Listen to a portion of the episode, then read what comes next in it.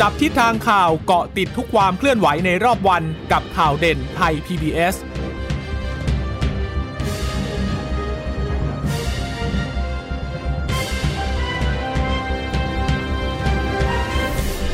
สวัสดีค่ะสวัสดีค่ะต้อนรับคุณผู้ฟังสู่ข่าวเด่นไทย PBS นะคะเราพบกันเป็นประจำทุกวันจันทร์ถึงศุกร์บ่ายๆแบบนี้ค่ะอัปเดตข้อมูลข่าวสารที่เกิดขึ้นในรอบวันนะคะเช่นเคยกับดิฉันจีราชาตาเอี่ยมรัศมีและคุณพึ่งนภาคล่องพยาบาลค่ะค่ะสวัสดีคุณผู้ฟังทุกท่านนะคะที่รับฟังข่าวเด่นไทย PBS ผ่านทางสถานีวิทยุที่เชื่อมโยงสัญญาณจากไทย PBS ด้วยนะคะเจอกันเป็นประจำทุกวันเวลาบ่าย 3 โมงอย่างนี้นะคะ1ชั่วโมงเต็มๆก็จะมาอัปเดตสถานการณ์ที่เกิดขึ้นในรอบวันแล้วก็ให้คุณผู้ฟังนั้นได้ตามกันต่อกับมิติข่าว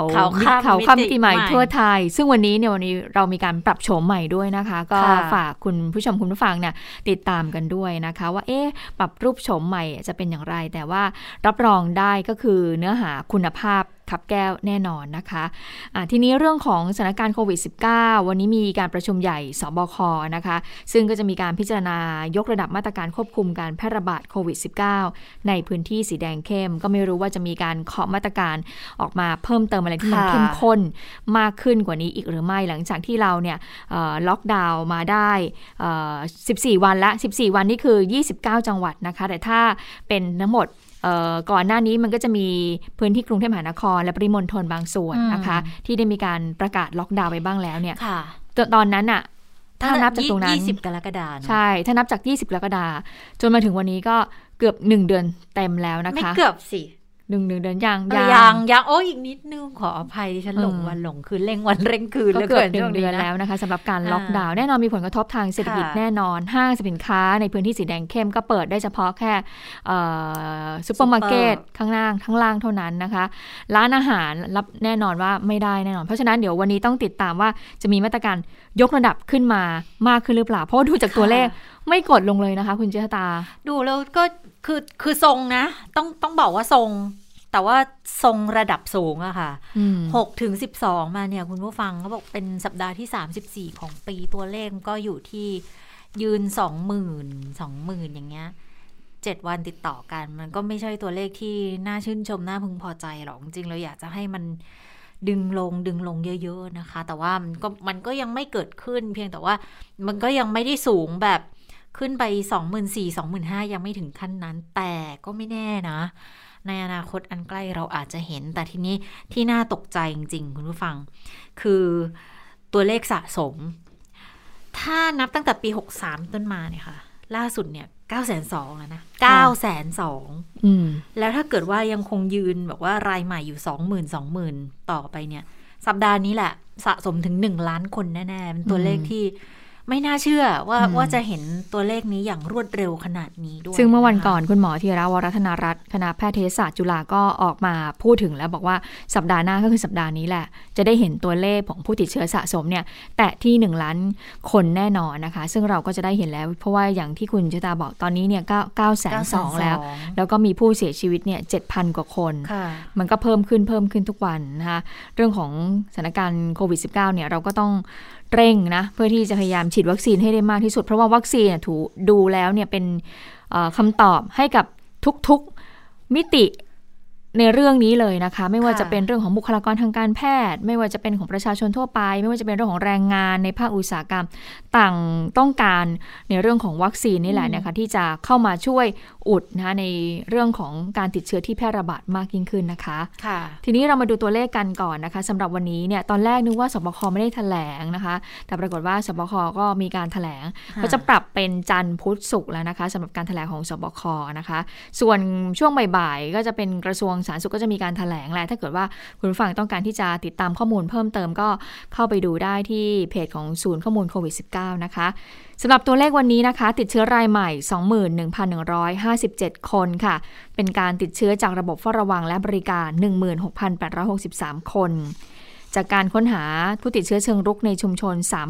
3,630 คนเรือนจำที่ต้องขังวันนี้ตัวเลขโดดขึ้นมาสูงอีกนะคุณเจษฎา658 คนผู้ที่เดินทางกลับมาจากต่างประเทศแล้วก็เข้าสถานที่กักกันที่รัฐจัดให้6คนเสียชีวิตวันนี้ยังไม่ถึง200นะคะ ต่ำลงมา182คนก็มาจากกัมพูชา5คนอิสราเอล1คนนะคะแล้วก็มีการวิเคราะห์ถึงตัวเลขผู้เสียชีวิตด้วยก็เป็นเพศชาย104คนเพศหญิง78คนอายุ7 เดือนโอ้แกทารกเลยเนาะ7 เดือนในทารกเนี่ยนะจนถึง101ปีโอ้ที่เสียชีวิตนะคะแต่ว่าถ้าเป็นดูค่ากลางเนี่ยมันจะอยู่ที่63ปีโดยผู้เสียชีวิตส่วนใหญ่ก็ยังเป็นผู้สูงอายุแล้วก็มีโรคประจำตัวค่ะส่วนใหญ่ก็อยู่ในกรุงเทพนะคะ64คนก็อยู่ในพื้นที่กรุงเทพมหานครทีนี้จังหวัดที่ยังคงมีผู้ติดเชื้อรายใหม่สูงสุด10อันดับค่ะกรุงเทพแน่นอนมาวินอันดับ1นะ 4,003 กรุงเทพก็ยังสูงต่อเนื่องจนเราไม่ต้องพูดแล้วว่ามีเตียงไม่มีเตียงนะคือเตียงไม่พออยู่แล้วค่ะต้องดูว่าระบบในการรองรับผู้ป่วยที่กักตัวอยู่ที่บ้านทำได้ดีมากน้อยแค่ไหนมากกว่าเพราะว่าจริงๆในช่วงที่ผ่านมาเราเห็นมีอาสาสมัครมีบุคลากรทางการแพทย์หลายๆคนที่เป็นคนดังนะเขาก็มาช่วยกันเพื่อที่จะดูแลผู้ป่วยที่ติดเชื้อแล้วอยู่ที่บ้านพยายามเข้า Home Isolation พยายามแจ้งชื่อไปตามระบบแต่ก็ยังไม่ได้รับการตอบรับเพราะว่าส่วนหนึ่งก็คงเป็นเพราะจำนวนที่เยอะมากดังนั้นบุคลากรทางการแพทย์แล้วเขาก็เป็นคนดังที่พอจะมีกำลังช่วยเหลือพอที่จะเป็นก็เรียกไงเป็นศูนย์กลางค่ะในการที่จะรวบรวมความช่วยเหลือกระจายความช่วยเหลือให้กับคนที่ติดเชื้ออยู่ณขณะนี้แล้วต้องทำ Home Isolation น่ะเขาก็ออกมาสะท้อนเหมือนกันนะว่าตอนนี้คือแม้กระทั่งระบบ Home Isolation น่ะที่เหมือนกับบอกว่าเหมือนจะเป็นทางแก้เวลาเราฟังการแถลงเหมือนทุกอย่างมันราบรื่นมันโอเคหมดเลยแต่ว่าในข้อเท็จจริงน่ะคือมีคนไม่น้อยเลยค่ะมีหลายเคสเหมือนกันนะที่ถึงขั้นว่าตัวเองอ่ะกักจนครบ14วันละจนแทบจะแบบไม่มีอาการหายป่วยอะไรแล้วคือดูแลตัวเองไปจนครบแล้วอ่ะแล้วเจ้าหน้าที่ก็ค่อยโทรมาสอบถามคือกรณีนี้เป็นกรณีที่อยากให้เกิดแบบนี้นะแต่ว่ากรณีที่ไม่อยากให้เกิดก็คงจะเป็นในแง่ที่ว่าทรุดลงรายวันจนกระทั่งเสียชีวิตกว่าที่จะเข้าถึงระบบได้จริงๆอันนี้มันน่าเศร้ามากๆอย่างเพื่อนที่ดิฉันรู้จักคนหนึ่งเขาฉีดซิโนแวคไป2เข็มปรากฏว่าติดเชื้อก็น่าจะเกิดการติดเชื้อจากคนในบ้านเพราะว่าพี่สาวเป็นนะคะแล้วเห็นบอกว่าตอนนี้เชื้อลงปอดด้วยก็ตอนนี้รออยู่ระหว่าง Home Isolation อยู่นะแต่ว่าเชื้อลงปอดแล้วเนาะมันก็ถือว่าน่าจะเป็นคือต้องป่วยสีเหลืองแล้วแหละต้องได้ยาค่ะยาฟาวิพิราเวียหรือว่ายาอะไรก็ตามที่จะช่วยในการจัดการรักษาอาการให้ดีขึ้นได้แต่ก็เนี่ยค่ะบางทีก็เราก็จะมีอาสาสมัครที่เขาสามารถที่จะช่วยได้นะแต่ว่า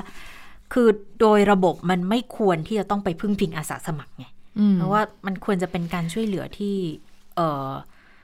ผู้ที่มีหน้าที่ในการดูแลประชาชนจริงๆนะคุณรู้ไหมตอนนี้พื้นที่กรุงเทพของเราเนี่ยขับเคลื่อนด้วยอาสาสมัครนะเห็นชัดๆเลยจากทีมแพทย์ชนบทเขามาจากต่างจังหวัดมาจากภูมิภาคมาจากแต่ละที่เขาก็ขึ้นมากรุงเทพก็เห็นกรุงเทพมหานครเนี่ยมีผู้ป่วยติดเชื้อเยอะเขาก็ลองมาดูซิว่าเอ๊ะถ้าเกิดล่าลงพื้นที่คัดกรองเชิงรุกให้ในชุมชนเนี่ยมันจะช่วยทำให้สถานการณ์พื้นที่ในกรุงเทพนั้นดีขึ้นไหมนะคะปรากฏว่าพอภาพที่เราเห็นเนี่ยที่ทางทีมแพทย์ชนบทลงพื้นที่ปรากฏว่ามันก็ปรากฏเห็นได้ชัดแหละว่าปัญหาที่เกิดขึ้นมันคืออะไรก็คือว่าการเข้าไม่ถึงชุดตรวจการเข้าไม่ถึง RT-PCR การที่ได้ยาช้าเพราะว่าทีมแพทย์ชนบทเขาเหมือนแบบ one stop service เลยคือมาตรวจให้ ATK ให้ถ้าคุณติดเชื้อไป RT-PCR ซ้ำนะคะแล้วจะเกิดว่าคุณยังไม่ติดเชื้อคุณยังไม่ได้รับวัคซีนเดี๋ยวก็จะมีเจ้าหน้าที่ที่จะมีแผนกที่จะฉีดวัคซีนให้ก็คือทำครบอย่างเงี้ยก็คือทำให้เห็นแล้วทำมา3ครั้งให้เห็นแล้วนะคะว่าเป็นยังไงปรากฏว่าก็อย่างที่บอกคุณหมอเขาก็บอกคุณหมอจากทีมแพทย์ชนบทบอกว่าก็ยังเป็นปัญหาที่เกิดขึ้นอยู่นะในพื้นที่กรุงเทพที่จะต้องพยายามเนี่ยที่จะให้ประชาชนนั้นเข้าถึงในเรื่องของระบบการรักษาระบบการคัดกรองตรวจเชื้อให้ได้โดยเร็วที่สุดนะคะแต่ว่าส่วนหนึ่งก็เข้าใจนะว่าบุคลากรทางการแพทย์ในพื้นที่กรุงเทพปริมณฑลก็ตึงมือเต็มทีแหละคือแค่ดูแลในพื้นที่ของตัวเองก็น่าจะเกินศักยภาพที่มีณขณะนี้แล้วอะค่ะแต่การที่จะไปหาทีมไปลงพื้นที่เนี่ยมันก็คงไม่ใช่เป็นเรื่องง่ายๆนะดังนั้นก็อาจจะต้องพึ่งพิงในแง่ของอาสาสมัคร ขึ้นมาช่วยเหลือกันแบบนี้แหละแต่อย่างที่บอกว่าทางที่ดีที่สุดจริงๆถ้าหน่วยงานที่เขาจะต้องเป็นคนดูแลสามารถที่จะจัดการระบบให้ช่วยเหลือได้เต็มที่เนี่ยมันน่าจะเป็นทางออกที่ดีกว่านะคะมาดูเรื่องของผู้ติดเชื้อในกรุงเทพที่บอกว่า 4,200 เนาะก็ลดลงมานะเพราะก่อนหน้านี้จะเห็น 5,000 ลดลงมานิดนึงแต่ว่าก็มีการแยกย่อยอย่างนี้คือ 4,200 เนี่ยรายงานจากการตรวจเชิงรุกเยอะกว่าตรวจที่โรงพยาบาลแล้วนะเฉพาะกรุงเทพนะคะตอนนี้ตรวจเชิงรุกเนี่ยอยู่ที่ 2,403 คนเข้าไปตรวจที่โรงพยาบาลซะ 1,783 คนส่วนแอนติเจนเทสคิดค่ะ Rapid Test เนี่ยเจออยู่112นะแต่ว่าก็พอเจอเนี่ยก็เท่ากับว่าชี้เป้าได้ละว่าตรงนี้เจอคนติดนะก็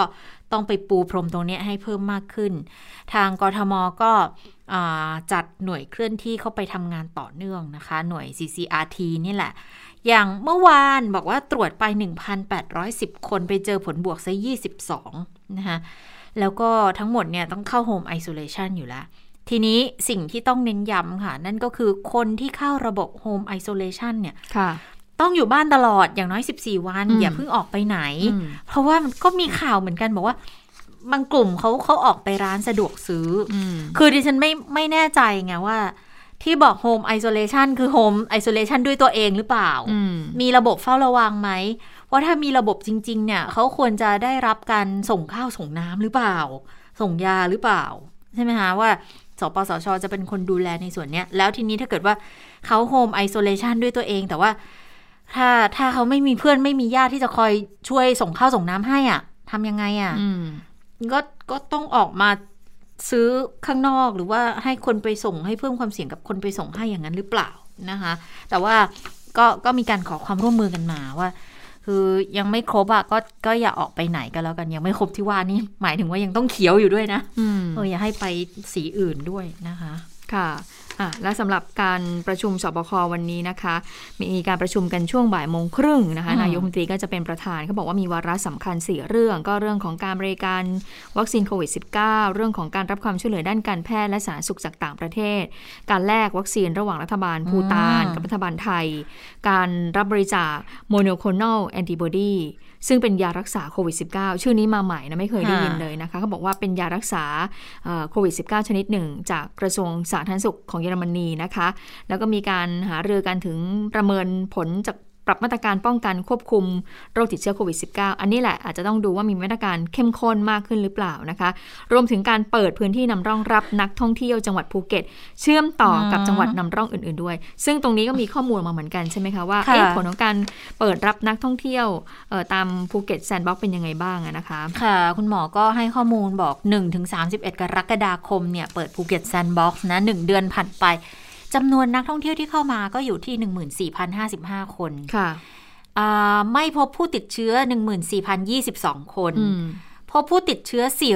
441คนเอ๊ะทำไมตัวเลขไม่ตรงกันคืออย่างนี้มีคนไทยที่อยู่ที่ภูเก็ตนี่แหละ409คนค่ะแล้วก็มีคนต่างชาติ32คนใน141เที่ยวบินเนี่ยก็มีจำนวนคืนของผู้ที่เข้าพักรวมทั้งหมดนะคะคือที่เข้ามาต่อคนต่อคืนเนี่ยรวมทั้งหมดจะอยู่ที่ 39,000 กว่าคืนนะแล้วก็บอกว่านักท่องเที่ยวสูงสุดจะมี5อันดับค่ะมีอเมริกา 1,800 คนสหราชอาณาจักร 1,500 อิสราเอล 1,400 เยอรมนี847ฝรั่งเศส839นะคะจำนวนคืนที่พักเนี่ยอยู่ที่ 190,000 คืนสร้างรายได้รวม829ล้านบาทแล้วก็บอกว่าผลในทางเศรษฐกิจเนี่ยคือมีเงินหมุนเวียนก่อรายได้เศรษฐกิจอยู่ที่ 1,925 ล้านบาทมีผลกระทบด้านเศรษฐกิจโดยรวมอยู่ที่811ล้านบาทการจ้างงาน210ล้านบาทจำนวนการจ้างงาน 2,719 คนแล้วก็มีรายได้ภาษีอีก87ล้านบาทส่วน1กรกฎาคมถึง14สิงหาคมนะคะอีกครึ่งเดือนของสิงหาคมเนี่ยก็มีนักท่องเที่ยวคือเขาจะเพิ่มขึ้นตอนนี้อยู่ที่ 20,000 กับอีก727แล้วแต่ผู้ติดเชื้อก็เยอะขึ้นเหมือนกันนะ57คนค่ะทีนี้ จุดหมายปลายทางหลังจากที่เขาอยู่ในแซนด์บ็อกซ์มา14วันเนี่ยเขาสามารถไปจุดอื่นได้นะก็ปรากฏว่า5อันดับยอดนิยมก็จะมีกรุงเทพสุราษฎร์เชียงใหม่ประจวบแล้วก็ชลบุรีด้วยนะคะค่ะส่วนการประชุมวันนี้อย่างที่บอกเมื่อช่วงต้นรายการไปต้องรอติดตามนะว่าจะมีมาตรการยกระดับควบคุมการแพร่ระบาดโควิด -19 เพิ่มขึ้นหรือไม่หลังจากที่ตัวเลขเนี่ยไม่กดลงเลยนะคะก็ติดเชื้อเนี่ยวันละ 20,000 คนทุกวันเลยนะคะก็ต้องติดตามดูในเรื่องของการขยายไปที่31สิงหาคมเรื่องของการขยายเหมือนราชกิจจาเนี่ยเขามีการประกาศไปก่อนหน้านี้แล้วถึง31สิงหาคมนี่แหละแต่ว่าจะครบ14วันแรกเนี่ยก็คือช่วงวันที่18สิงหาคมเพราะฉะนั้นเนี่ยวันนี้ทางสบคเขามีการพิจารณาประเมินกันก่อนนะคะซึ่งผลของอาทิตย์นี้มันก็จะไปออกอีก2สัปดาห์ข้างหน้าว่าตัวเลขเนี่ยมันจะลดหรือไม่แต่จริงๆตัวนี้มันก็เป็นผลของการล็อกดาวน์เมื่อตั้งแต่วันที่20กรกฎาคมแล้วนะคะคุณชะตาแต่ว่าตัวเลขเนี่ยมันก็ยังทรงๆอยู่นะคะตัวเลขที่เราเห็นอย่างที่บอกไม่รวมเรื่องของการตรวจแอนติเจนเทสด้วยนะคะทีนี้เราก็ต้องติดตามเรื่องของมาตรการผ่อนปรนในห้างสรรพสินค้าเมื่อวานนี้ดิฉันแวะไปเซ็นทรัลลาดพร้าวเงียบเหงาเลยเนาะไฟเฟยเขาเปิดไม่เต็มที่อ่ะเขาก็เปิดแบบว่าบางจุดบางร้านใช่นี่ใต้ดินนะ ใต้ดินคือจะเป็นส่วนใหญ่ใต้ดินของห้างก็จะเป็นซูเปอร์มาร์เก็ตใช่ไหมคะแล้วก็จะมีแบบว่าร้านอาหารเขาก็จะมาตั้งไว้แล้วก็ให้เราสั่งอาหารได้ใช่เพราะฉะนั้นบรรยากาศค่อนข้างที่จะแบบว่าเงียบเหงาทีเดียวลานจอดรถก็ไม่ต้องพูดถึงก็โล่งเลยเนาะไม่ต้องไปแย่งกับใครเลยใช่แล้วเขาก็มีจัดระบบเรื่องของพวกไลน์พวกของGrab Food ทั้งหลายเขาก็อยู่บริเวณด้านนอกนะคะสมมติใครที่ประชาชนทั่วไปที่จะเดินเข้าไปเนี่ยก็เข้าไปซูเปอร์มาร์เก็ตแล้วก็ค่อนข้างจะแบบก็ถ้าสั่งอาหารก็ต้องผ่านโต๊ะอยู่ดีนะคะถึงแม้ว่าจะมีอาหารเนี่ยอยู่ข้างหน้าแล้วก็ตามนะคะเอ๊ะวันก่อนที่ฉันสั่งอะไรนะก็สั่งเกี๊ยวซ่าเนี่ยเขาก็เห็นแล้วนะมันมียังไงแต่ก็ต้องใช้ระบบจองคิวอยู่ดีก็ต้องไปที่โต๊ะของเขาอ่ะแล้วก็ใช้ระบบจองคิวแล้วก็ให้เขามาส่งที่เขาจัดไว้เฉพาะสำหรับคนที่จะซื้อกลับบ้านก็คือไม่ได้ไปหน้าร้านตามที่ทางสบคนั้นได้มีการวางแนวทางเอาไว้อยู่แล้วนะคะเพราะฉะนั้นว่าจะต้องดูและเรื่องของการผ่อนปรน4ธุรกิจธนาคารสถาบันการเงินเพราะว่าทุกวันนี้ห้างเขาไม่ได้ธนาคารไม่ได้เปิดในห้างใช่ไหมเขาจะเปิดเฉพาะสาขาข้างนอกห้างเท่านั้นเขาไม่ให้เปิดเพราะฉะนั้นต้องดูว่าเขาจะผ่อนปรนหรือเปล่าธุรกิจสื่อสารและ IT พวกร้านมือถือร้านซ่อมมือถือทั้งหลายเขาก็ปิดอยู่นะคะร้านเบ็ดเตล็ดแต่ว่าต้องไปตีความนะเบ็ดเตล็ดที่ว่าเนี่ยคือดิฉันสงสัยมากเลยคือเบ็ดเตล็ดในความหมายของคนที่ขอให้ผ่อนปรนเนี่ยสมาคมศูนย์การค้าอะไรขอผ่อนปรนเนี่ยคือร้านเบ็ดเตล็ดคือร้านอะไรไดโซเงี้ยเหรอเบตาเลตไหมอ่ะขายทุกอย่างก็เบตาเลตนะแต่ควรเปิดไหมอ่ะถ้าในมุมมองเราก็ไม่ขนาดนั้นไหมเพราะว่าข้างนอกก็ยังพอมีร้านที่โชว์หวยที่ยังพอซื้อขายของประมาณอะไรอย่างนี้ได้เงี้ยแต่อย่างร้านเครื่องใช้ไฟฟ้าก็ยังจำเป็นในระดับหนึ่งเพราะบางคนหม้อหุงข้าวเสียไม่รู้จะไปซื้อที่ไหนบางคนก็สั่งออนไลน์ไม่เป็นเนาะเตาหมูกระทะอะไรอย่างเงี้ยพูดถึงแล้วผู้อยากกินมากเลยคุณเจ้าตามีคนบ่นเยอะเลยนะบอกว่าฉันต้องการหมูกระทะมากเลยตอนนี้ทุกคนจะต้องไปซื้อเตาแล้วกินที่บ้านไหมซื้อเตาไม่ได้เพราะว่าห้างปิดมันก็ไม่อร่อยจริงๆคุณเจ้าตาถ้าเกิดว่าคุณซื้อเตามาแล้วคุณก็มาทำกินที่มันไม่อร่อยอ่ะมันต้องแย่งกันกินนะมันถึงสนุกมันต้องแบบใช่แต่ว่าคงคือตอนนี้โหยหานี่พูดจริงๆโหยหาความรู้สึกแบบนั้นเพราะว่าไม่ได้ทำไงเพราะว่ามานานแล้วนะโหยอะไรก็ตามที่มันเหมือนกับที่เราเคยทำมาใช่แต่ว่าก่อนเนี่ยก็จะบอกกับคุณผู้ฟังว่าเราก็ต้องอดทนนะคะเราจะต้องผ่านวิกฤตนี้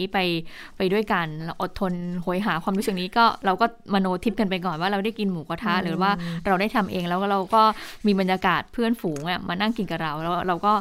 มโนกันไปก่อนเพราะว่าความเป็นจริงตอนนี้ทำไม่ได้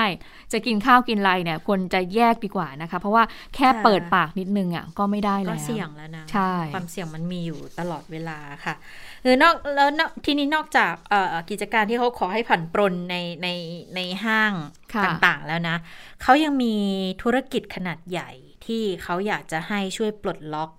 พวกส่งออกสักหน่อยนะคะก็จะมีอาหารยานยนต์เครื่องมือแพทย์ชิ้นส่วนอิเล็กทรอนิกส์เพื่อให้ส่งออกได้ซึ่งจริงๆเนี่ยวันนี้ในจับตาสถานการณ์เราพูดกับคุณสุพันธ์มงคลสุธีนะคะประธานสภาอุตสาหกรรมจริงคุณสุพันธ์ก็ให้ข้อมูลบอกว่าจริงๆคือไม่ได้ปิดนะพวก ธุรกิจเหล่านี้คือไม่ได้ปิดแต่เนื่องจากบางทีมันเปิดแบบเต็มสายพันธุ์การผลิตไม่ได้คือยอดคำสั่งมาเนี่ยมีอยู่ไม่ใช่มีอยู่ธรรมดาด้วยยอดคำสั่งมาเต็มแต่ด้วยความที่พอมันมีสถานการณ์แบบเนี้ยคือโรงงานสายการผลิตนะเปิดได้ก็จริงแต่พนักงานอ่ะติดโควิดก็มีติดโควิดบ้างต้องทำแบบว่า Home Isolation ต้องทำ Bubble and Seal ไปบ้างหรือว่าบางส่วนก็อาจจะต้องสลับกันมาทำงานเพื่อลดความแออัดภายในโรงงานบ้างดังนั้นสายการผลิตมันก็เลยเปิดได้ไม่เต็มที่มันมีปัญหาตรงนี้มากกว่าเขาก็เลยกังวลว่าถ้าเกิดมันชะงักกันแบบนี้เดี๋ยวมันจะส่งผลกระทบในเรื่องของการส่งออกใช่เพราะว่าตอนนี้เราเนี่ยยังไม่มีผลกระทบต่อการส่งออกมากนักนะคะภาคการท่องเที่ยวเราได้รับผลกระทบแต่เรื่องของภาคการส่งออกที่เป็นเครื่องจักรกลสำคัญอยู่เนี่ยเรายังดำเนินการได้อยู่ตอนนี้เป็นพระเอกตัวเดียวเลยก็ว่าได้นะที่กอบกู้เศรษฐกิจเราอยู่เมื่อเป็นพระเอกตัวเดียวอย่างนี้เพราะฉะนั้นสิ่งที่ต้องมานั่งดูก็คือว่าคลัสเตอร์ในโรงงานที่เกิดขึ้นเนี่ยตอนนี้ก็บอกว่ามี 1,000 กว่าโรงงานแล้วนะคะที่แรงงานเนี่ยติดเชื้อเพื่อมาแรงงานติดเชื้อเนี่ยเขาก็ทำระบบ Bubble and Seal อย่างที่คุณนิชตาบอกเมื่อแบบว่าอ่ะแรงงานกลุ่มนึง Bubble and Seal แต่อีกกลุ่มนึงที่เหลือก็ต้องทำงานต่อไปก็คือคนกำลังคนมันน้อยไงเพราะฉะนั้นเนี่ยบางคนเขาก็ต้องแบบว่าต้องกักตัว14วันด้วยเพราะฉะนั้นเนี่ยมันอาจจะมีผลกระทบในเรื่องของการส่งออกได้แต่ว่าคุณสุพรรณก็บอกว่าถ้าเกิดเป็นอุตสาหกรรมขนาดใหญ่พูดตรงๆคุณสุพรรณก็บอกว่ายังไม่มีผลกระทบมากนะไม่มีปัญหานะแต่เป็นห่วงเรื่องของโรงงานอุตสาหกรรมขนาดกลางและขนาดย่อมหรือว่า SME นี่แหละที่เขาจะไปต่อไม่ได้ที่เขาจะได้รับผลกระทบตรงส่วนนี้อันนี้น่าเป็นห่วงเหมือนกันนะคะค่ะสิ่งที่อยากได้เนี่ยก็คือเรื่องของเงินสนับสนุนในการทำ Bubble and Seal ในโรงงานขนาดเล็กคือโรงงานใหญ่ก็บอกว่าไม่ต้องห่วงหรอกมีกำลังยังมีศักยภาพพอมีพื้นที่พอด้วยที่จะสามารถทำได้ในการทำบับเบิ้ลซิลในพื้นที่โรงงานเนี่ยในนิคมเองอย่างเงี้ยเขาจัดพื้นที่ให้ได้เลยแต่ทีนี้พอโรงงานขนาดเล็กอะที่ทางก็ไม่ค่อยมีสตุ้งสตางจะไปทำพื้นที่ให้คนงานเขาได้กักตัวได้บับเบิ้ลซิลก็ลำบากตรงนี้แหละที่ขอความช่วยเหลือมาพักใหญ่แล้วก็ไม่รู้ว่าได้กันไปบ้างหรือยังแต่ที่สำคัญเนี่ยที่ต้องการวัคซีนแน่นอนที่ต้องการนะคะคือก็ให้ข้อมูลมาว่าจริงๆเนี่ยแรงงานที่ทำงานในโรงงานอุตสาหกรรมค่ะส่วนใหญ่เขาจะเป็นแรงงานในระบบอยู่แล้วคือเป็นแรงงานที่ทางบริษัทเขาก็ต้องดูแลในเรื่องของการประกันสังคมเนาะมาตรา33เนี่ยแรงงานส่วนใหญ่เขาจะอยู่ตรงนี้แต่ตอนนี้เนี่ยถ้าไปดูเนี่ยต้องไปดูการฉีดของมาตรา33เขาบอกในระบบตอนนี้10ล้านได้แค่ประมาณ 10% 10ล้านก็อยู่ที่ประมาณ1ล้านคนเท่านั้นเองที่ตอนนี้ที่ได้ฉีดวัคซีนจากของมาตรา33ยังน้อยอยู่นะก็ถือว่าน้อยมากแล้วควรจะต้องดูแลให้ตรงนี้เพิ่มมากขึ้นไหมนี่ขนาดนี่แรงงานในระบบนะที่เขาได้ฉีดวัคซีน 10% แต่ว่าคุณชตาทางพวกสภาอุตสาหกรรมหรือว่าสภาการค้าเนี่ยเขาก็มีการเอาเงินของเขาเนี่ยไปจัดซื้อภาคเอกชนไปจัดซื้อซิโนฟาร์มให้กับทางโรงงานแล้วก็บริษัทต่างๆนั้นได้ฉีดวัคซีนกันไปบ้างแล้วนะก็คือพูดง่ายๆถ้าเขาแบบสายป่านยาวหน่อยเป็นโรงงานอุตสาหกรรมขนาดใหญ่หน่อยนะคะเขามีกำลังหน่อยเขาก็แบบไม่รอไงเขาก็ไปจัดหาซื้อวัคซีนให้กับแรงงานของเขานั้นได้ฉีดก่อนนะคะเพื่อที่จะ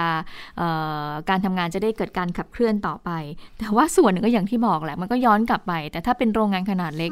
ลำบากเหมือนกันจะทำบับเบิ้ลแอนด์ซีลก็ไม่ได้จะจัดหาวัคซีนให้กับประชาชนให้กับแรงงานของตัวเองฉีดก็ต้องรอจากทางมาตรา33เนี่ยที่จะฉีดให้กับแรงงานกลุ่มนี้เพราะฉะนั้นสิ่งเดียวที่เป็นคำตอบสำหรับภาคอุตสาหกรรมก็คือเรื่องของวัคซีนนี่แหละนะแต่ต้องเป็นวัคซีนที่มีประสิทธิภาพด้วยเพราะว่าเกิดสมมติจะฉีดวัคซีนที่ไม่สามารถที่จะต่อสู้กับสายพันธุ์เดลต้าได้เดี๋ยวมันก็จะมาติดอย่างนี้แหละคุณเชื้อตาเพราะทุกวันนี้เห็นบอกว่าชะงักกันอยู่อย่างโรงงานที่สมุทรสาครกลับมาติดอีกแล้วนะคะค่อนข้างที่จะเยอะทีเดียวนะคะแล้วก็การฉีดวัคซีนก็ยังน้อยอยู่อันนี้เลยน่าเป็นห่วงเหมือนกันนะคะค่ะทีนี้มีอยู่คำถามนึงที่ฉันถามไปจริงๆไม่ได้เน้นที่ในเรื่องที่คำตอบที่จะได้มาก็แอบเซอร์ไพรส์อยู่นิดนึงคือถามในแง่ที่บอกว่าถ้าเกิดมันยืดเยื้อไปกว่านี้เนี่ยจะยืนระยะอยู่แค่ไหนก็เหมือนเดิมคำตอบคือขนาดใหญ่ไม่มีปัญหาหรอกแต่ขนาดเล็กอ่ะอาจจะยืนระยะได้ไม่ยาวขนาดใหญ่เขาก็เริ่มปรับตัวแล้วตอนนี้เริ่มมีการนำเครื่องจักรนำอุปกรณ์แบบออโตเมตมาช่วยในสายการผลิตนั่นหมายความว่าจะส่งผลต่อการจ้างงานต่อไปในอนาคตเนี่ยการจ้างงานแรงงานแบบ เข้มข้นในภาคอุตสาหกรรมขนาดใหญ่จะลดลงอีกหรือเปล่านี่แหละเพราะว่าเขาก็ต้องปรับตัวไงเพราะว่าพอใช้เครื่องจักรแล้วจะไม่มีปัญหากับการติดโควิดเนี่ยไวรัสที่ทำให้เกิดผลต่อสุขภาพมันไม่มีแต่มันจะกลายเป็นว่าประชาชนทั่วไปแล้วคงจะได้รับผลกระทบอันนี้อาจจะต้องเป็นอีกหนึ่งมุมที่จะต้องคิดเผื่อแล้วจะต้องปรับตัวกันรองรับแล้วในอนาคตนะคะค่ะก็เป็นเสียงจากภาคเอกชนนะคะต่อมาตรการที่ทางรัฐบาลดำเนินการอยู่นะในการควบคุมการแพร่ระบาดนะคะจริงๆเนี่ยทางภาคเอกชนเขาก็กลืนไม่เข้าขายไม่ออกแหละจริงๆว่าไม่อยากให้เกิดการล็อกดาวน์แหละไม่ต้องพูดถึงว่าผลกระทบที่เกิดขึ้นกับเขาแล้วเกิดขยายออกไปจะไม่ให้ทำก็ไม่ได้เพราะตอนนี้เนี่ยพูดตรงๆนะคะคุณผู้ฟังคะสาธารณสุขนำเศรษฐกิจนะไม่ใช่เศรษฐกิจนำสาธารณสุขเพราะถ้าเราทำให้เราปลอดโรคได้เราควบคุมการป้องกันได้เศรษฐกิจมันก็จะขับเคลื่อนตามมานะคะอันนี้ก็เป็นสิ่งที่ทางภาคเอกชนก็คงจะต้องจับตาดูเหมือนกันว่าเอ๊ะมาตรการที่สบคออกมาในวันนี้ในช่วงบ่ายวันนี้นั้นจะเป็นอย่างไรนะคะทีนี้มาพูดถึงเรื่องของวัคซีนก็มีกระแสข่าวค่ะคุณผู้ฟังคะบอกว่าเอ๊ะเราเนี่ยจะมีวัคซีนป้องกันโควิด -19 ลดลงนะจากเดิมเขาตีตัวเลขเท่าไหร่100ล้านโดสกลมๆนะคะปรากฏว่ามีข่าวบอกว่าเอ๊ะจะเหลือเพียง 70-80 ล้านโดสเท่านั้นค่ะแล้วก็จะฉีดให้กับประชากร 35-40 ล้านคนได้เท่านั้นเองซึ่งมันน้อยกว่าแผนการจัดหาวัคซีนเดิมที่ทางสาธารณสุขนั้นได้ประกาศไปแล้วนะคะเรื่องนี้ปรากฏว่าคุณนายแพทย์โอภาส การกวินพงศ์ที่ปรึกษากรมควบคุมโรคก็บอกว่าเราเนี่ยมีการเจรจากับหลายผู้ผลิตเพื่อนำเข้าวัคซีนหลายชนิดก็เป็นความร่วมมือของทุกภาคส่วนเป้าหมายก็คือจัดหาวัคซีนให้ได้ภายในปีนี้100ล้านโดสนะคะสาธารณสุขเองก็มีความพยายามที่จะเจรจากับผู้ผลิตทุกรายอย่างต่อเนื่องมีการพูดถึงมีการคลี่ให้ดูเหมือนกันบอกว่าสัญญาการสั่งซื้อวัคซีนในปี64เนี่ย1นะคะได้แก่วัคซีน AstraZeneca 61ล้านโดสค่ะขณะนี้สัญญาณที่ดีในการเจรจาเขาก็ส่งมอบให้เรามากขึ้นตามที่เราต้องการหลังๆแอสตราเข้ามานี่ไม่ค่อยเป็นข่าวแล้วนะว่าจะเข้ามาเท่าไหร่นะคะคงไม่อยากเปิดเผยตัวเลขว่าเอ๊ะเข้ามาตามที่ระบุเอาไว้หรือเปล่าเพราะก่อนนี้ถ้าจำกันได้ย้อนกลับไปทางรัฐบาลและสบคจะมักออกจะมาพูดเสมอๆเลยว่าเดือนนี้ได้6ล้านเดือนต่อไปได้10ล้านและเดือนต่อไปได้10ล้านและเราจะภายในปีนี้เราจะมีทั้งหมด61ล้านโดสแต่ตอนนี้คือก็ไม่ได้บอกตัวเลขว่าว่าตัวเลขที่ AstraZeneca เนี่ยจะส่งมอบให้เราเท่าไหร่เพียงแต่บอกว่าตัวเลขกลมๆที่วัคซีนจะเข้ามาในแต่ละเดือนนั้นมีมากเท่าไหร่นะคะในแพทย์โอภาสยังบอกว่าขณะนี้เนี่ยสัญญาณที่ดีในการเจรจาส่งมอบให้ตามที่เราต้องการก็จะพยายามใช้การเจรจามากกว่าใช้กฎหมายค่ะเนื่องจากว่าเกี่ยวข้องกับหลายหน่วยงานก็ต้องดูผลดีผลเสียด้วยส่วนตัวมองว่าได้ไม่คุ้มเสียเพราะว่าหากเขาผลิตไม่ได้ก็ส่งวัคซีนไม่ได้เช่นกันอีกทั้งสัญญาก็ระบุในเรื่องของการสนับสนุนให้มีการส่งออกวัคซีนด้วยเพื่อสร้างภูมิคุ้มกันเพื่อสร้างภูมิให้กับประเทศอื่นๆด้วยนะคะเพื่อให้ภูมิภาคอาเซียนได้เกิดความปลอดภัยโดยทั่วกันดังนั้นคุณหมอก็เลยบอกว่าใช้การเจรจาน่าจะดีแล้วก็เหมาะสมกว่าค่ะน่าจะเป็นในแง่ของที่มีการพูดถึงว่าอาจจะจำกัดการส่งออกอย่างนี้ด้วยหรือเปล่านะคะแต่ว่าท้ายที่สุดก็คงจะอาศัยในการเจรจากันเพิ่มมากขึ้นแหละว่าคุณหมอก็บอกคือสัญญาณบวกน่ะมามากขึ้นนะแต่ก็ระบุตัวเลขชัดไม่ได้อะค่ะเพราะว่าทางผู้ผลิตเองเขาก็รับปากอะไรได้ไม่มากนักแต่ว่าก็น่าจะได้เยอะขึ้นดังนั้น61ล้านน่าจะได้ในปีนี้แหละส่วนไฟเซอร์เป็นยังไงไฟเซอร์ค่ะพรุ่งนี้ครม.จะอนุมัติงบประมาณให้เงินไปจ่ายกับผู้ผลิตแล้วก็กำหนดส่งมอบเนี่ยคือไตรมาสที่4ระหว่างเดือนตุลาถึงธันวาคมดังนั้นอาจจะมา31ธันวาก็ได้มันก็ปลายเปิดขนาดนี้นะคะดังนั้นก็มีความเป็นไปได้แล้วก็ทางสบคก็เคาะงบเพิ่มมาให้อีก10ล้านโดสละตอนนี้อยู่ระหว่างขั้นตอนจัดซื้อดังนั้นปีนี้เนี่ยคิดว่าไฟเซอร์ก็น่าจะได้30ล้านโดสจากเดิมคือสั่งไปแล้ว20ล้าน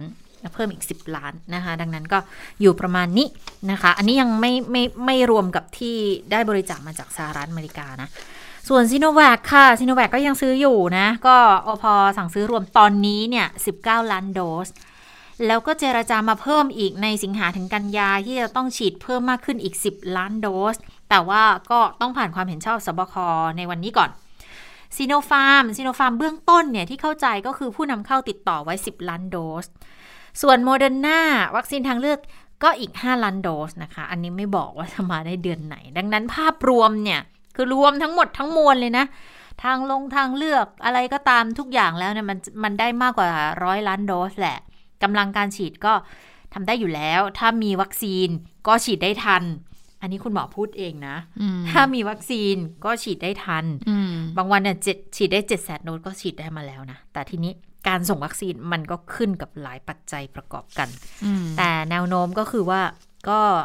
น่าจะได้มากกว่า100,000,000 โดสนะคะซึ่งส่วนใหญ่น่าจะไปกระจุกกันไตรมาสที่4ก็อ่ะระวังตัวกันเพิ่มขึ้นนะอีกประมาณเดือนกว่าๆ2 เดือนยื้อกันให้ได้นะคะเราใช่ไหมมาถึงเรานะถึงเรายื้อกันให้ได้เพราะวันก่อนพยายามบอกว่าเป็นแคมเปญที่อย่าไปติดในแคมเปญไหนก็ตามเพราะวันก่อนคุยกับเพื่อนที่เขาได้ซีโนแวค2 เข็มเหมือนกันก็สอบถามมุมมองเขาว่าน้องบอกว่าเอ๊ะถ้าเกิดว่าแอสตราให้ฉีดเข็ม3กระตุ้นเข็ม3เนี่ยจะยังไงจะเอาแอสตราไหมเหมือนกับเป็นการถามเหมือนที่แพทย์ก่อนอันนี้ถูกถามมาแหละว่าจะเอาแอสตราไหมหรือว่าจะรอไฟเซอร์โอ้ต่างบอกเป็นเสียงเดียวเลยว่ารอไฟเซอร์บอกโอ้แต่ไม่รู้ว่าจะเข้ามาตรงเวลาหรือเปล่านะที่เขาบอกว่ามาตุลาคมเนี่ยเราจะได้ฉีดหรือเปล่านะคะซึ่งทุกคนก็บอกว่าเดี๋ยวจะต้องรอโอเคเราก็เลยบอกว่าอ่ะอย่างนั้นเขาก็ให้อยู่รอดปลอดภัยไปจนถึงวันนั้นได้นะคะเพราะอย่างที่บอกว่าตอนนี้เนี่ยมันใกล้เรามากขึ้นทุกขณะแล้วเราจะเห็นว่าพ่อแม่เพื่อนเราพ่อแม่ญาติผู้ใหญ่ใกล้ชิดเราติดโควิด -19 มากขึ้นเราก็ไม่รู้เนาะจะไปติดหางเลข เมื่อไหร่นะคะอันนี้ก็ขอให้ทุกท่านปลอดโรคปลอดภัยนะคะแต่ว่าส่วนตัวมองว่าถ้าสมมุติเขาจะกระตุ้นให้ด้วยแอสตรานะดิฉันเอาก่อนนะคือไม่คิดแล้วอ่ะขอก่อนดีกว่านะอย่างน้อยก็ให้มีภูมิสักนิดนึงอ่ะเผื่อว่าสมมุติถ้าเขาหามยามร้ายจริงๆเกิดติดขึ้นมาก็เราจะได้ไม่ไหลไปสีเหลืองนะคืออย่างน้อยมีภูมิไว้ก่อนแล้วไอ้ที่จองไว้โมเดอร์นาอะไรอย่างเงี้ยก็คิดว่าถึงเวลาถ้าจะฉีดเนี่ยมันก็นับเวลากันได้แหละเขาคงไม่บอกว่าถ้าโอ้คุณไม่ฉีดตอนนี้แล้วเราจะไม่ฉีดให้เลยนะในเมื่อถ้าเกิดเราจ่ายตังจองไปแล้วอ่ะมันก็น่าจะพอแบบคุยกันได้แหละว่าแล้วคุณชาชาคุณจะได้คิดว่าที่คุณจองไปก็จะได้เหรอก็น่าจะได้แต่ได้เมื่อไหร่ก็ยังไม่รู้ไงดีไม่ดีกว่าจะได้จริงๆอาจจะครบ6 เดือนตามที่เขาแบบให้เว้นระยะเราก็ได้มันก็เป็นไปได้ทั้งนั้นอ่ะทีนี้มีไฟเซอร์นิดนึงใช่มีไฟเซอร์นิดนึงเพราะว่าก่อนหน้านี้จะเมื่อสัปดาห์ที่แล้วตั้งแต่เขาเริ่มมีการกระจายวัคซีนไฟเซอร์ตั้งแต่วันที่4กระจายให้กับบุคลากรทางการแพทย์ทางด่านหน้าทั่วประเทศเลยนะคะให้ได้ฉีดวัคซีนกันทั่วหน้าเลยปรากฏว่ามันก็มีปรากฏข่าวออกมานะคะบอกว่าเอ๊ะที่โรงพยาบาลภูมิพลซึ่งอยู่ในพื้นที่กรุงเทพนี่เองบอกว่าเขาบอกมีคนมาเปิดเผยบอกว่ามีรายชื่อเนี่ยชื่อซ้ำกันแล้วก็ไปฉีดวัคซีนไฟเซอร์ปรากฏว่าเรื่องนี้เนี่ยก็เลยทำให้ทางโรงพยาบาลภูมิพลอดุลยเดชเนี่ยต้องออกมาแถลงยืนยันนะคะโดยพลอากาศโทธนวิทย์สกุลแสงประภาเจ้ากรมแพทย์ทหารอากาศก็บอกนะคะบอกว่าโรงพยาบาลภูมิพลปฏิบัติภารกิจดูแลผู้ป่วยตามภารกิจของกองทัพอากาศก็มีการดูแลมีโรงพยาบาลภูมิพลมีโรงพยาบาลทหารอากาศศรีกันมีโรงพยาบาลจันทรุเบกษามีโรงพยาบาลสนามวัฒนาและโรงพยาบาลสนามที่ทอ.นั้นรับผิดชอบอยู่นะคะก็พูดถึงบอกว่าความรับผิดชอบที่เกิดขึ้นทั้งหมดนี้เนี่ยโอเคเกิดจากแบบว่าบุคลากรทางการแพทย์เนี่ยเกิดความไม่พอใจก็พยายามบอกว่าจะทำให้บุคลากรแพทย์ทางด่านหน้าเนี่ยมีความมั่นใจนะโดยภายในสัปดาห์นี้เนี่ยจะได้รับวัคซีนไฟเซอร์เข็มที่3 100% จากที่ได้รับการจัดสรรมาจากกรมควบคุมโรคเขาก็เปิดเผยมาว่าได้รับการจัดสรรมาจากกรมควบคุมโรคเนี่ย 3,700 เข็มค่ะมีบุคลากรอยู่ประมาณ 2,000 กว่าคนส่วนที่มันเหลือใช่ไหมคะก็บอกว่าจะไปฉีดให้กับบุคลากรด่าน2แล้วก็ด่าน3ของโรงพยาบาลต่อไปนะคะแล้วก็พูดถึงบอกว่ามันจะเป็นไปไม่ได้หรอกถ้าเกิดว่าเอาวัคซีนเนี่ยไปฉีดให้กับกลุ่ม VIP ถ้ามีคนทำแบบนั้นก็คงโง่เต็มทนละ อันนี้ทางเจ้ากรมแพทย์ทหารอากาศพูดนะคะบอกว่าไม่มีเหตุผลเลยนะที่เราจะต้องไปให้วัคซีนกับคนกลุ่มใดกลุ่มหนึ่งและที่ผ่านมาเนี่ยก็ยืนยันบอกว่าไม่มีผู้ใหญ่ในกองทัพอากาศเนี่ยโทรศัพท์มาขอวัคซีนไฟเซอร์แต่อย่างใดซึ่งปีนี้เนี่ยโรงพยาบาลภูมิพลก็ครบรอบ72 ปีเราทำงานเพื่อพ่อหลวงและประชาชนมายาวนานแต่เมื่อมีเรื่องที่ไม่เข้าใจเผยแพร่ในโซเชียลมีเดียทำให้ชื่อเสียงเนี่ยมันมัวหมองข้อเท็จจริงจะเป็นอย่างไรไม่รู้แต่ใส่กันเต็มเหนี่ยวเลยอันนี้นะคะเจ้ากรมแพทย์ทหารอากาศก็เลยบอกว่าเสียใจมากนะที่ปรากฏข่าวที่เป็นอย่างนี้ออกไปผ่านทางโซเชียลมีเดียเพราะว่าองค์กรของเราเนี่ยก็มีบุคลากรที่ดีทำงานแค่องค์กรแล้วก็มีการโยงไปเรื่องของวัคซีนการเมืองด้วยก็ไม่อยากให้ทำอย่างนั้นนะคะ เพราะว่ามันจะมีผลกระทบต่อชื่อเสียงของโรงพยาบาลทีนี้เมื่อเจ้ากรมแพทย์ทหารอากาศเขายืนยันว่าไม่มีนะไอ้เรื่องที่จะมาแบบว่าเอาวัคซีนไฟเซอร์เนี่ยไปให้กับบุคลากรหรือว่า VIP ตามที่เป็นมีกระแสข่าวออกมาแล้วก็ยืนยันว่าวัคซีนที่เหลือเนี่ยเดี๋ยวเขาจะไปจัดสรรให้กับบุคลากรด่าน2แล้วก็ด่าน3ต่อไปอีกคนหนึ่งที่ออกมาพูดถึงเรื่องของวัคซีนไฟเซอร์นี้ก็คือผู้อำนวยการโรงพยาบาลภูมิพลอดุลยเดชค่ะก็ยืนยันว่าการจัดลำดับการจัดสรรวัคซีนให้กับบุคลากรทางการแพทย์ของโรงพยาบาลนั้นมีความโปร่งใสค่ะโดยจะนำไปฉีดให้กับผู้ที่ได้รับซีโนแวคครบ2เข็มเพื่อที่จะเอาไฟเซอร์นี้นะคะเป็นเข็มที่3ก็มีการจำแนกบุคลากรตามลำดับความเสี่ยงด้วยซึ่งใครที่มีความเสี่ยงมากก็จะได้รับการดูแลอย่างใกล้ชิดก่อนนะคะ อันนี้ก็เป็นสิ่งที่ทางผู้อำนวยการโรงพยาบาลภูมิพลเนี่ยเขายืนยันมานะคะค่ะแต่ว่าสำหรับนักร้องนะคะคุณศรีสุวรรณจันยาเลขาธิการสมาคมองค์การพิทักษ์รัฐธรรมนูญไทยเนี่ยเขาจะไปยื่นปปช.ให้สอบสวนเรื่องนี้นะก็มีการสอบถามกับทางเจ้ากรมแพทย์ทหารอากาศเหมือนกันว่ายังไงดีเนี่ยมีคนไปยื่นเรื่องร้องเรียนแบบนี้เนี่ยจะชี้แจงจะยังไงดีนะคะทางพลอากาศโท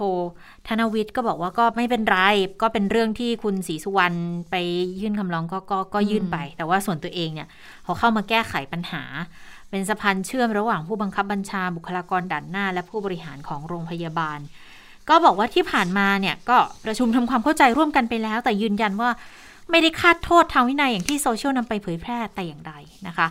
ตั้งแต่เกิดเรื่องนี้มาก็ให้รายงานกับผู้บัญชาการทหารอากาศรับทราบโดยตรงก็ไม่ได้มีการสั่งการอะไรมาเป็นพิเศษนะเพียงแต่ย้ำบอกว่าไปแก้ปัญหาไปทำความเข้าใจกันอย่างเร่งด่วนนี้มีการชี้แจงมาจากทางผอ.โรงพยาบาลภูมิพลเหมือนกันพลอากาศตรีหญิงอิสริยาสุขเจริญนะคะผอ.โรงพยาบาลก็บอกว่าลำดับในการจัดสรรให้กับบุคลากรของโรงพยาบาลภูมิพลเนี่ยมีความโปร่งใสคือจะเอาไปฉีดให้กับคนที่ได้ซิโนแวคครบ2เข็มแล้วไฟเซอร์ก็จะเป็นเข็มที่3แต่ว่ามีการจำแนกบุคลากรการแพทย์ตามลำดับความเสี่ยงใครเสี่ยงมากโดยดูแลผู้ป่วยใกล้ชิดเขาก็จะได้รับวัคซีนก่อนอย่างเจ้าหน้าที่กองแพทย์ประจำโรคอุบัติใหม่หรือว่า ICU ตลอดจนห้องตรวจโรคระบบทางเดินหายใจเจ้าหน้าที่เปลเจ้าหน้าที่จุดคัดกรองเจ้าหน้าที่ธุรการอันนี้ครอบคลุมทั้งหมดแต่ว่าที่มีการตั้งข้อสังเกตว่าแล้วทำไมมีช่างโยธามีช่างซ่อมประปามีช่างซ่อมไฟฟ้าได้รับสิทธิ์ด้วยก็คนกลุ่มนี้อยู่ในกลุ่มงานธุรการหากระบบสาธารณูปโภคในโรงพยาบาลเสียคนกลุ่มนี้แหละเขาต้องเข้ามาซ่อมแซมก็ยืนยันบอกว่าไม่ได้ล่าช้าแต่ว่าชื่อที่ซ้ำซ้อนชื่อที่หลุดออกไปทางโซเชียลเนี่ยอันนี้บอกว่าเป็นชื่อที่ยังไม่ได้รับการตรวจสอบต้องไปดูว่าข้อมูลเหล่านี้หลุดออกไปได้ยังไงรวมถึงจำนวนวัคซีนที่ทยอยเข้ามาด้วยตอนแรกก็เลยยังไม่สามารถแจ้งไปยังบุคลากรด่านหน้าได้ว่าจะได้รับวัคซีนวันไหนก็อาจจะทำให้เกิดความเครียดความไม่พอใจขึ้นมาตอนนี้จะต้องทบทวนระบบใหม่ละแต่ให้มั่นใจว่าใน3วันนี้ค่ะก็จะฉีดบุคลากรด่านหน้าของทางโรงพยาบาลภูมิพลให้ครบทุกคนแล้วก็ยืนยันบอกไม่มีคาดโทษกับคนที่เอามาเปิดเผยนะก็ชื่อซ้ำซ้อนเนี่ยสาเหตุส่วนนึงมาจากใช้ระบบ Google Form คือบุคลากรเขาลงทะเบียนเขาอาจจะไม่แน่ใจว่าใส่ชื่อตัวเองไปหรือยัง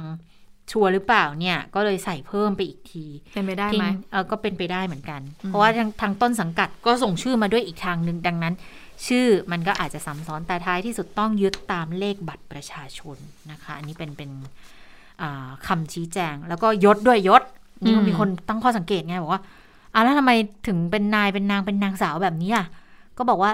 ก็ลงทะเบียนตามบัตรประชาชนค่ะบัตรประชาชนเขาไม่ได้ใส่ว่าเป็นพลนู่นพันนี้ร้อยตรีนั่นร้อยอากาศเอกนี่อะไรเงี้ยนั้นทุกคนก็เป็นนายเป็นนางสาวเหมือนกันเพราะว่า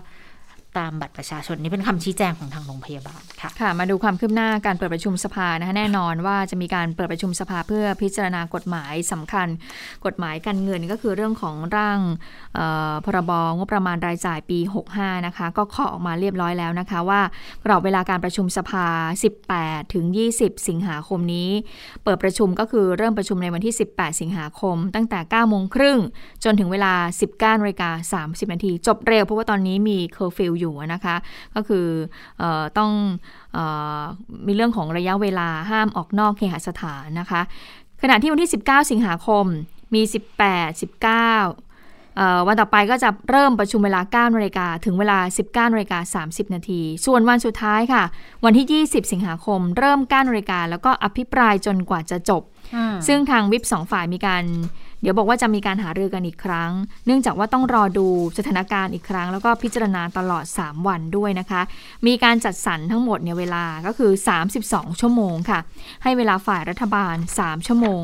ฝ่ายค้าน20ชั่วโมงประธานสภาผู้แทนราษฎร3ชั่วโมงแล้วก็ให้เวลากับคณะกรรมาธิการวิสามัญพิจารณาร่างพรบงบปี65ในการชี้แจงแล้วก็ตอบคำถาม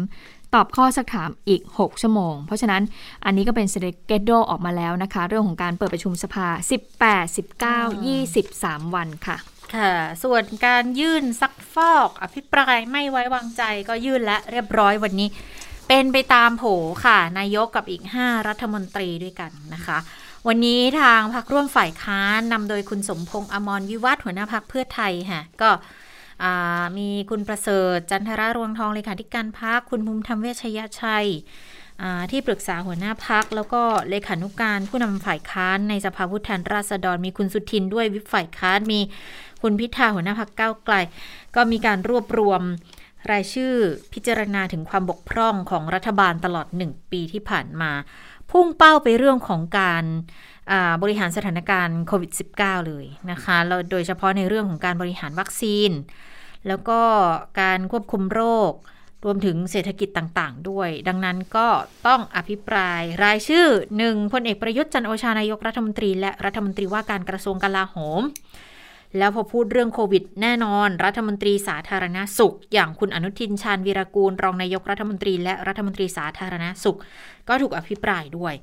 มีคุณศักดิ์สยามชิดชอบรัฐมนตรีคมนาคมมีคุณเฉลิมชัยศรีอ่อนรัฐมนตรีเกษตรและสหกรณ์รัฐมนตรีว่าการเกษตรและสหกรณ์นะคะมีคุณสุชาติชมกลิ่นรัฐมนตรีว่าการกระทรวงแรงงานแล้วก็คุณชัยวุฒนาคมานุสรณ์รัฐมนตรีดิจิทัลเพื่อเศรษฐกิจและสังคมก็บอกว่าก็พิจารณาถ่องแท้หารือกันละจริงๆมีการเสนอชื่อเข้ามาเยอะแต่ว่าท้ายที่สุดตรวจสอบแล้วก็สรุปกันได้6คนนะคะเป้าหมายที่วางไว้จะมีเศรษฐกิจการทุจริตการจะอภิปรายบุคคลไหนก็ต้องตรวจสอบก่อนว่าอภิปรายแล้วเราจะชี้แจงให้ประชาชนเขาได้รับทราบข้อผิดพลาดได้ยังไงก็จะทำงานกันเป็นคณะแล้วก็ประชุมกันมาหลายครั้งแล้วด้วยเหมือนกันนะคะดังนั้นก็น่าติดตามทีเดียวนะกับเหตุการอภิปรายในครั้งนี้นะโดยเฉพาะสถานการณ์โควิดนี่ดูเหมือนมีแผลเยอะเหมือนกันนะที่ทางฝ่ายค้านเขาสามารถที่จะหยิบยกมาอภิปรายได้นะคะค่ะส่วนกระแสข่าวว่าผู้ว่าปูลาออกเนื่องจากว่ามีการโพสต์ใน Facebook นะคะปรากฏว่าวันนี้ผู้สื่อข่าวก็เลยไปถามภรรยาของท่านค่ะภรรยาของท่านก็คือคุณชุติพรวิจิตแสงสีนะคะภรรยาของผู้ว่าปูวีรศักดิ์วิจิตแสงสีนะคะก็ถามกระแสข่าวที่ผู้ว่าปูเนี่ยโพสต์ Facebook ประกาศลาออกก่อนที่จะครบเกษียณอายุราชการทีนี้คุณชุติพรภรรยาของผู้ว่าก็บอกว่าที่ผ่านมาเนี่ยร่างกายของสามีก็ไม่แข็งแรงก็อย่างที่ทราบกันนะคะว่าท่านน่ะก็ติดโควิด -19 ปอดส่วนหนึ่งก็ถูกทำลายก็เสียหายไปบางส่วนนะคะเพราะฉะนั้นแล้วท่านกลับมาท่านก็ยังทำงานหนักอยู่ตลอดเวลาเลยนะคะแต่ทีนี้ทางภรรยาก็บอกว่าเนื่องจากว่าตอนนี้เนี่ยมีประกาศเคอร์ฟิวท่านก็เลยไม่ได้ทำกายภาพบำบัดเพราะว่าท่านเนี่ยเคร่งเรื่องของกฎการเดินทางจึงไม่ได้เดินทางไปบ้านพักที่จังหวัดอ่างทองคือบ้านท่านอยู่ที่อ่างทองนะคะทีนี้หากสามีคิดจะลาออกนะคะภรรยาคุณชุติพรก็บอกว่าก็ไม่คัดค้านนะเพราะว่าเคารพการตัดสินใจของท่านแต่ว่าเรื่องนี้เนี่ยขอให้ทุกคนเนี่ยฟังจากผู้ว่าปูจะดีกว่านะคะทางด้านรองผู้ว่าสมุทรสาครว่ายังไงบ้างเขาบอกว่ายังไม่ทราบนะว่าผู้ว่าปูเนี่ยจะลาออกจริงหรือไม่ก็ทราบข่าวจาก Facebook ของท่านนี่แหละทุกคนเห็นว่าผู้ว่าปูเนี่ยทำงานหนักมากแม้ว่าร่างกายเนี่ยจะไม่แข็งแรงเพราะว่าท่านเนี่ยเป็นคนทำงานจริงจังเพื่อจังหวัดหากลาออกจริงเนี่ยคนสมุทรสาครคงเสียดายที่คนดีๆอย่างท่านมากเลยนะคะส่วนนายกอบต.พันท้ายนรสิงห์ก็คุณวัฒนาแตงมณีก็บอกว่าก็ไม่อยากให้ผู้ว่าปูลาออกนะก็อยากให้ท่านอยู่จนถึงเกษียณเลยเพราะรู้สึกว่าท่านเป็นห่วงชาวสมุทรสาครมากแต่ก็อยากให้ท่านได้ลาพักนะก็จะดีกว่าลาออกประชาชนในจังหวัดเนี่ยรักท่านเพราะว่าท่านก็ให้ความเป็นกันเองแล้วก็เมตตากับทุกคนนะคะค่ะผู้ว่าปูเนี่ยบ้านอยู่ที่อ่างทองนะบ้านของผู้ว่าปูนะคะก็ปรากฏว่าผู้สื่อข่าวเขาไปตรวจสอบที่นั่นนะคะก็บอกว่า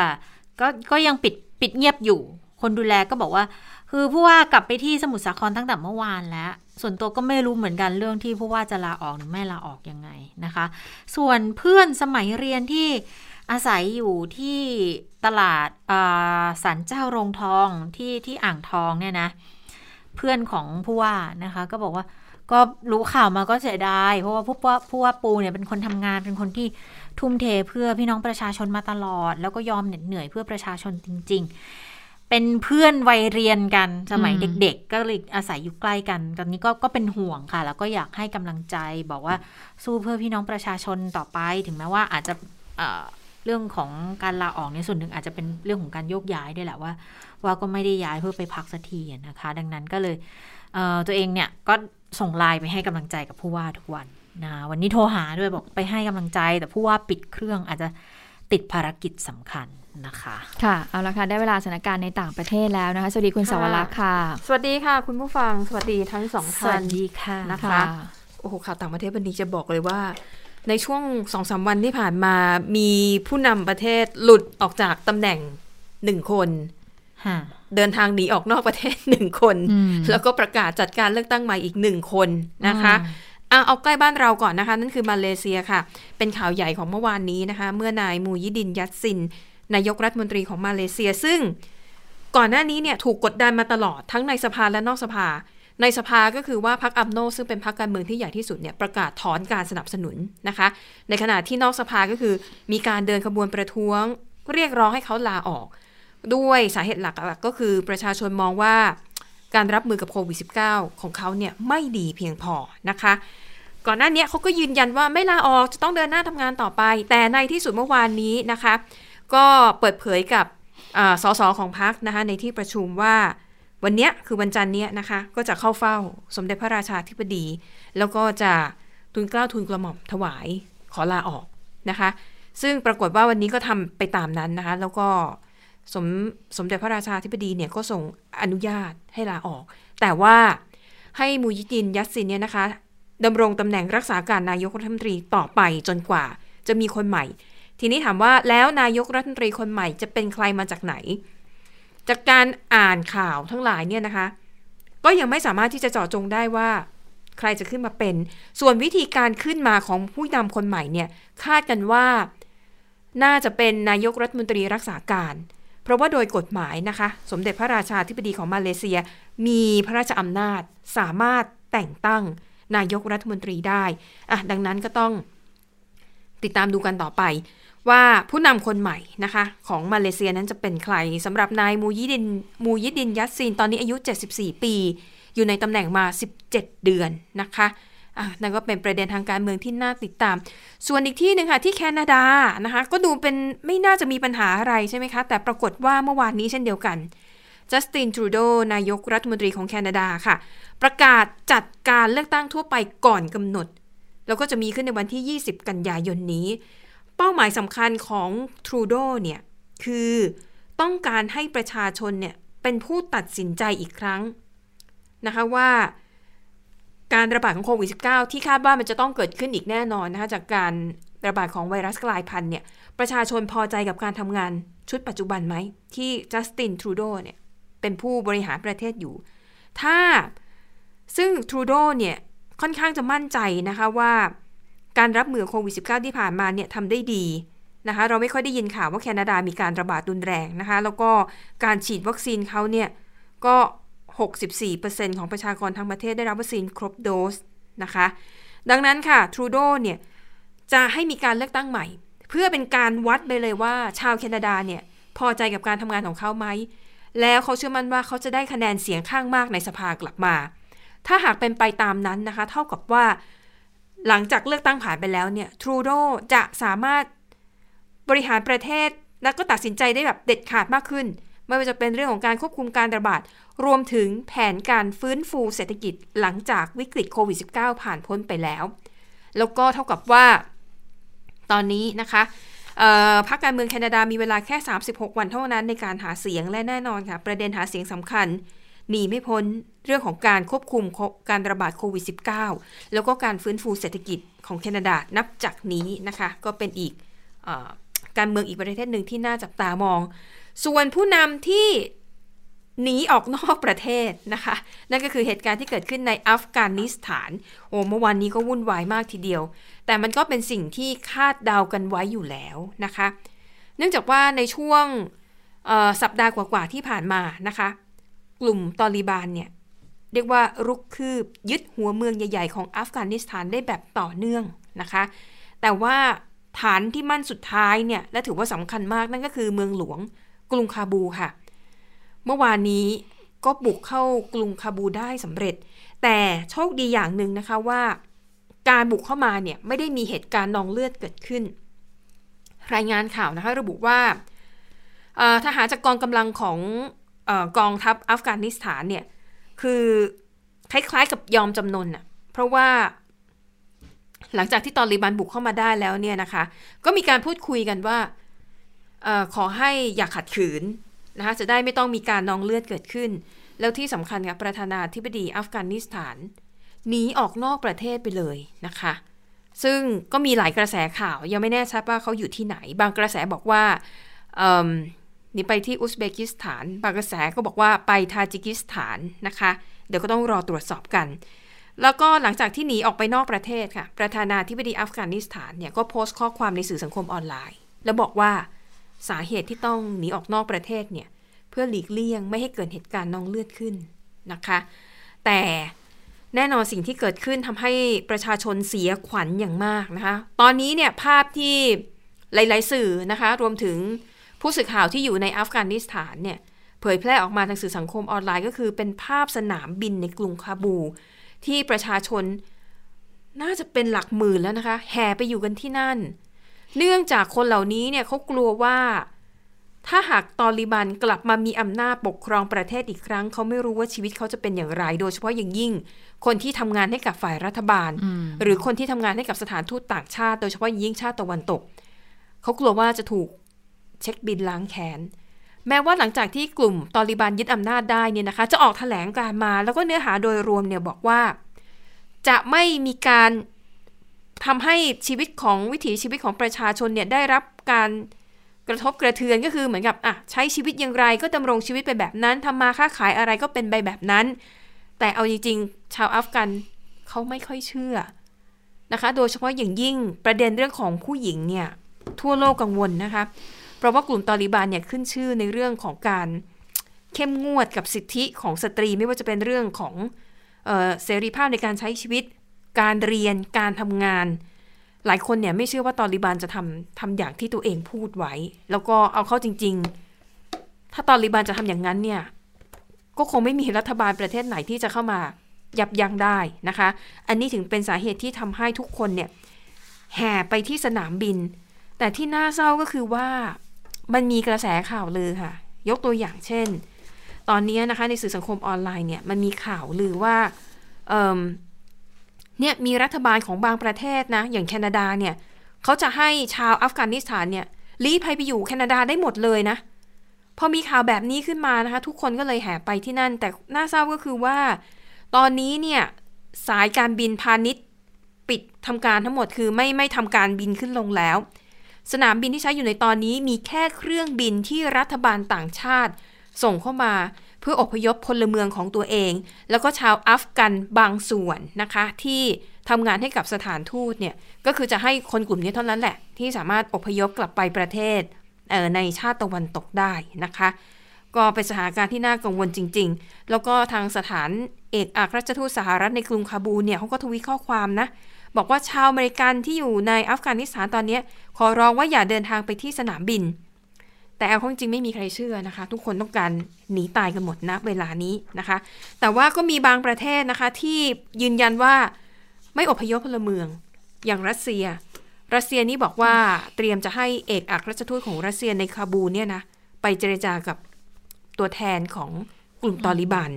แล้วก็เหมือนกับไปทำสัญญาสายสัมพันธ์กันไว้ว่าจะไม่ทำร้ายเจ้าหน้าที่หรือว่าชาวรัสเซียนะอะไรแบบนี้นะคะก็ถือเป็นเรื่องที่น่ากังวลค่ะแต่แน่ๆตอนนี้มีมากกว่า60ประเทศนะคะเขาร่วมกันลงนามในจดหมายเปิดผนึกขอให้กลุ่มตอลิบานเนี่ยยอมเปิดทางให้ชาวต่างชาติแล้วก็ชาวอัฟกันที่ต้องการหนีออกนอกประเทศเนี่ย สามารถเดินทางออกได้โดยปลอดภัยคือไม่ใช่อพยพเฉพาะทางเครื่องบินไงคะเขายังมีชายแดนที่ติดกับประเทศอื่นๆคือตอนนี้ทุกชายแดนทุกฝั่งเนี่ยคือแน่นหมดแล้วอะนะคะก็เป็นหน้าที่ของประเทศเพื่อนบ้านแล้วล่ะที่ต้องพิจารณาว่าจะให้ความช่วยเหลือชาวอัฟกันเหล่านี้หรือไม่นะคะค่ะและทั้งหมดก็คือข่าวเด่นไทย PBS นะคะเราทั้ง3คนลาไปก่อนสวัสดีค่ะสวัสดีค่ะสวัสดีค่ะ